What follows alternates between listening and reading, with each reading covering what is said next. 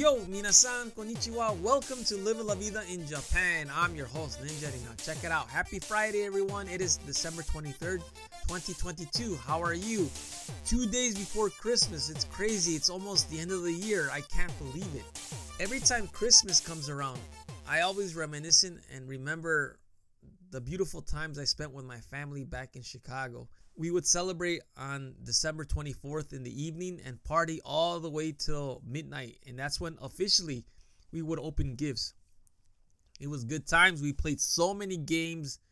We ate delicious food and it was just good times. I mean, if I could go back in time, you know, and relive those moments, it would be amazing. I would love to because I got to spend time with my cousins with my family. Eh, you know, I got to play games and do so many things. It was good times. So I just wanted to share that with you right now because it's one of those things that I always remember when it's Christmas. This is what I remember the most. Good times. So I wanted to share with you my experience in Japan in with baseball because let me tell you, it was one crazy ride.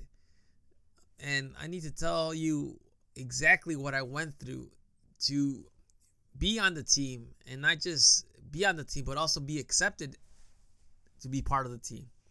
So I'll start out with the only way I got on the team is because it was word of mouth because a friend of a friend said that someone needed uh, players. So I went to talk to the manager. They saw me play on my first day uh, at bat. My first at bat, I actually got a base hit, and after that, the rest is history. But what I didn't say is how much I trained before I actually got a chance to play. I actually started training by myself in March. I went to batting centers like three or four times a week with my son. And that was the only reason I guess I was able to hit the ball because baseball is probably the most difficult sport I've ever played. Simply because you're hitting a small ball with a wooden stick or carbon fiber or whatever and to launch it as far as possible. But the, the crazy thing also is the amount of injuries I endured throughout this season. It was a long year. Mind you, the season started in April and it ended all the way in November. So imagine that. And we played every weekend. And if there wasn't a game, we practiced.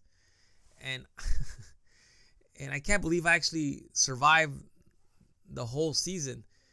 My body barely made it. Like I was falling apart already in November. So I tip my hats off to any professional player out there. Man, you guys play in the major leagues. Uh, what is it, 162 games or something like that? It's crazy. It is just insane because my body was just shutting down towards the end. Like in the beginning, it was I started off smooth. Then somewhere towards the middle and end, that's when I started getting injuries specifically during practice because they would grind us to the ground. I mean, they would just drill, drill, drill. And my major injuries have been all hamstring related. And it's just one of those things that it's that's just happens with age. I mean, I can't do anything about it. So, you know, I can't sit here and tell you, oh, everyone loved me from the start on the baseball team, which is far from the truth. You know, I still have some doubters there. I mean, it's not like they hate me, but I have some doubters on the team that think I could play simply because I haven't played since high school and, you know, I'm not the youngest the youngest either. But overall, the the manager loves me and the majority of the team, you know, I get along I get along with everyone, okay?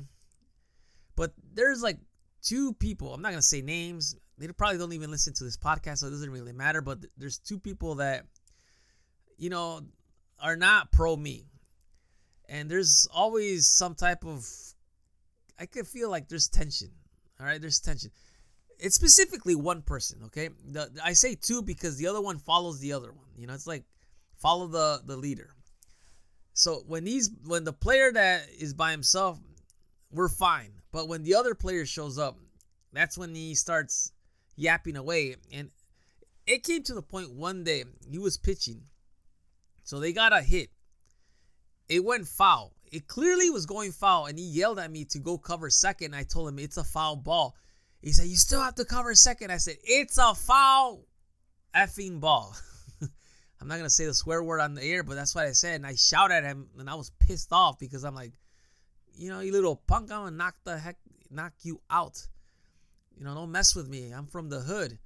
You don't know where I'm from, and he kind of got the drift. And after that, he never bothered me again because I guess he was sort of testing me that wanted to see what I was made of. And let me tell you, there's a lot backstory to me that meets the AI. You know, I'm very nice. I'm cool with everyone, but if I get pushed the wrong way or the buttons are pushed wrong, I will blow up. That's that's it's that's just a matter of the way it is.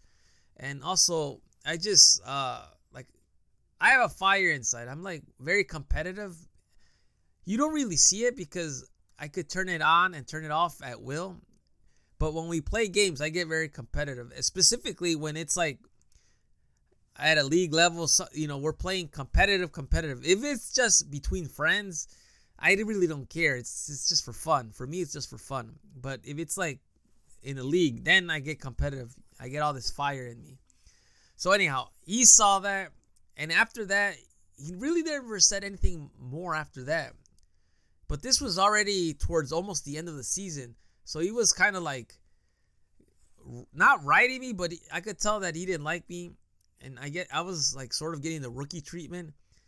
But when we went to the dinner, everything was cool, you know. Everybody's like, "All right, you're cool, you're cool, you survived the year." And I think it was sort of like a rookie treatment because they told me next year they have high expectations. So this is where I'm like excited because I actually started seriously training off season. Like I started training as of the end of November. I started practicing on my swing and I just my speed on my bat is actually getting higher and higher as the week goes on. I'm just doing you know some weightlifting program and batting program where I want my swing to get to a certain point. So far it's you know it's increased by 6 miles an hour so and this is like early on. I still have till April and which leads to my next point. what am I gonna do with uh, when I play softball and baseball? Because next year I'm going to play baseball and softball. It's gonna be crazy fun ride. That's all I gotta say. You only live once, might as well make the most of it. What do you think about this? Please shoot me an email at goninjadad at gmail.com. I'm curious to know. Anyhow, that is all for today. I just want to share this little story with you not much of a story, just my experience here playing Japanese baseball. If you want to play, you know, expect to be, I guess, tested. But if you have a solid team, you have a fun and memories to share with everyone else for a lifetime. Anyhow, that is all for today. Thank you for listening. I will talk to you later. Hasta luego. Matane.